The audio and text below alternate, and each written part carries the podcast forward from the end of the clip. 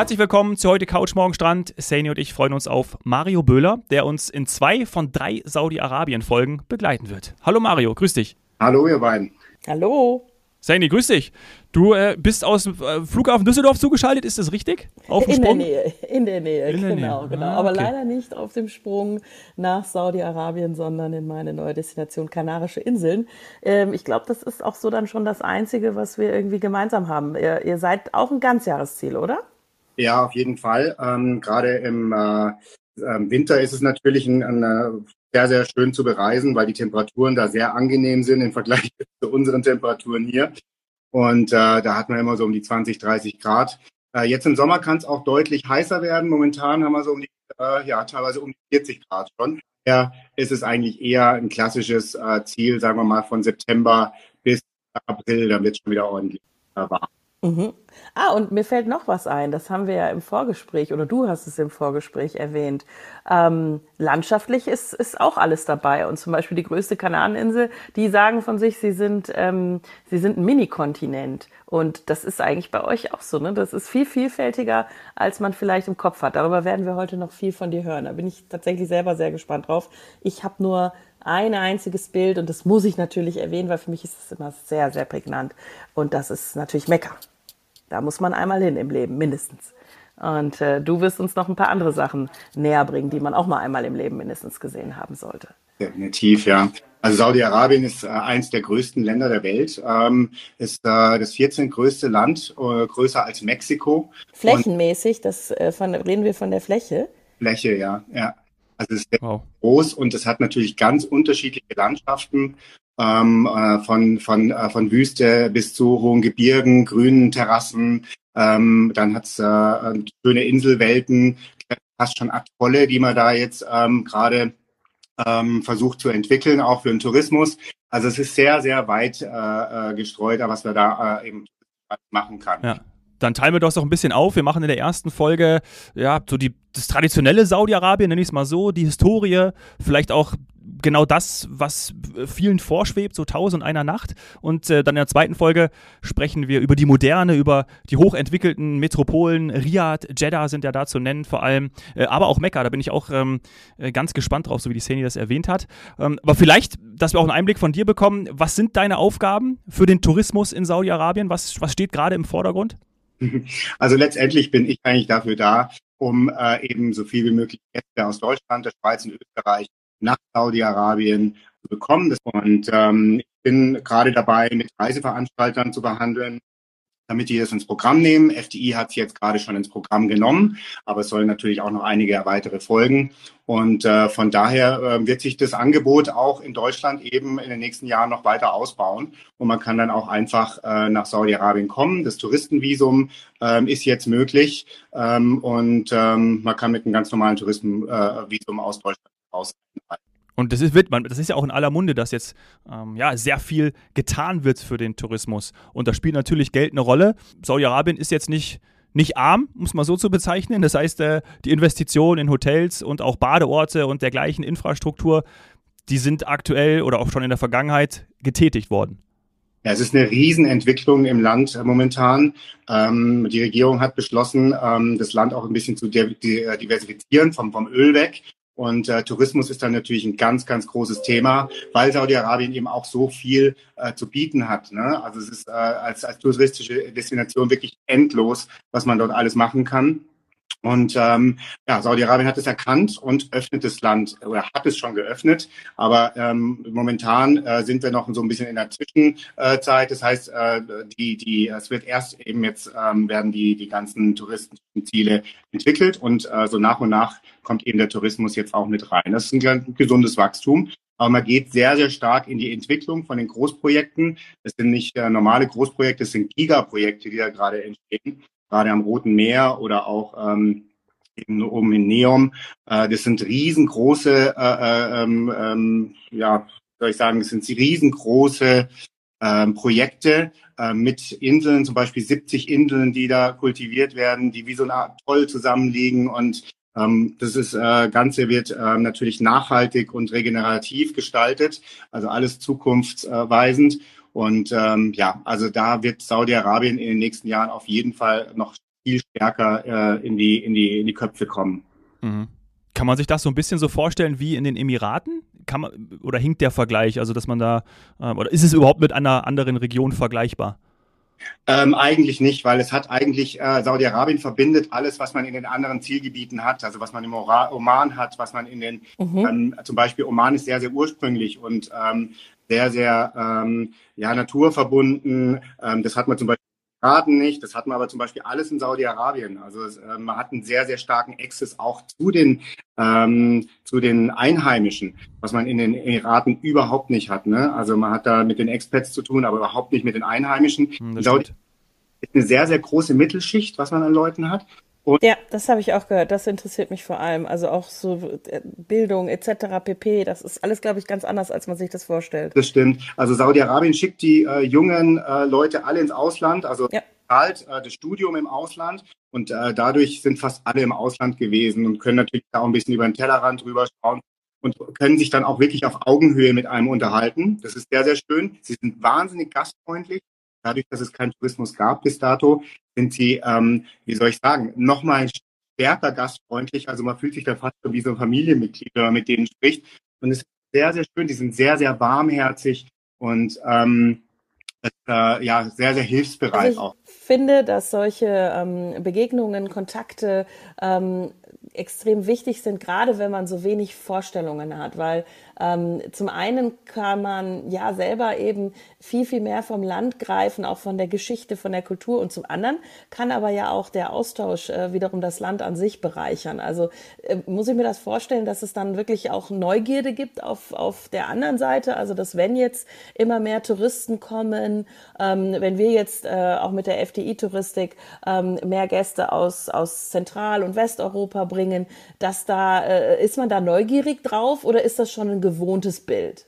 Ähm, momentan noch gar nicht gewohnt und es ist äh, fast schon äh, ja, manchmal witzig, was man eben halt äh, dann an Fragen bekommt. Es kommen Leute auf mhm. und fragen ein irgendwas, ne? Also das ist halt, weil, weil es bisher noch keine Touristen dort gab. Also sie sind sehr, sehr neugierig auf Touristen und äh, man kommt schnell ins Gespräch ähm, und es ist wirklich eine sehr, sehr angenehme Kommunikation in äh, Einheimischen.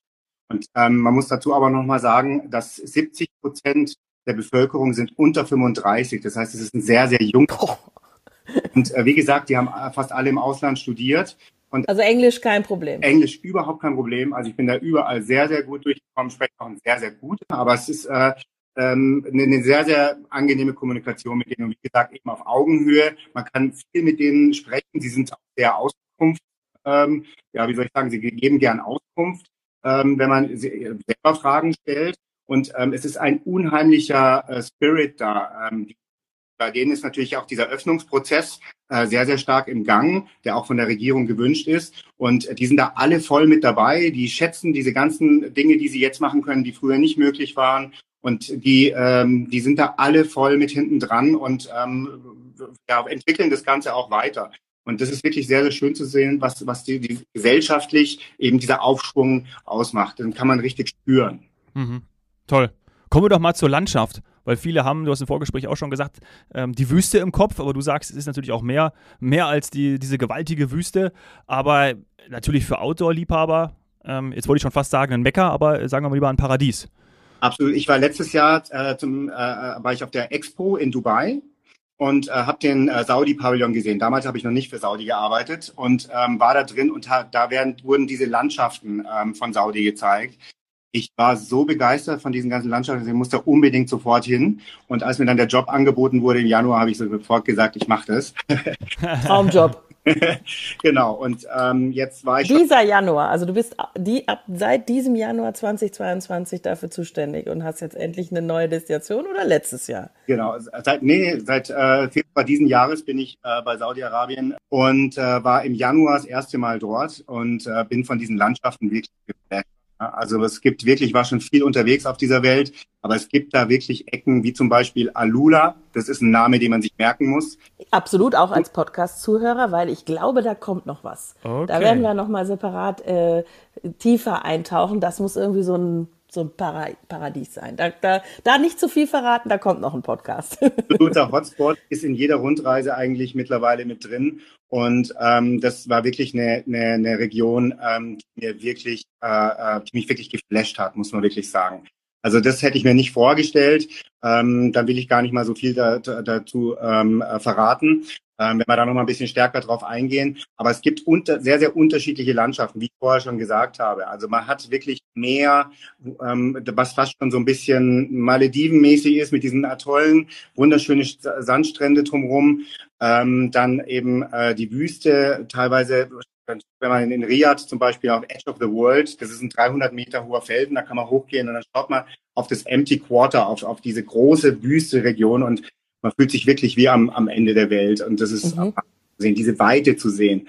Ähm, dann aber auch äh, eben die normale Wüste mit diesen Gebirgen äh, mit drin, äh, die man in der Ist das eine Sandwüste, wenn ich kurz fragen darf? Ich, ich, ich muss das fragen, weil ich weiß gar nicht, ob man das immer so nennt, Sand- und Steinwüste. Aber ich kann mir dann mehr darunter vorstellen. Ist es eher Sand oder beides? Ähm, eher hell oder rötlich? Ockerfarben? Vielleicht kannst du da noch was zu sagen. Alles vorstellen, was es an, an, an Wüsten gibt. Weil es ist natürlich ein trockenes Land, äh, muss man wirklich sagen.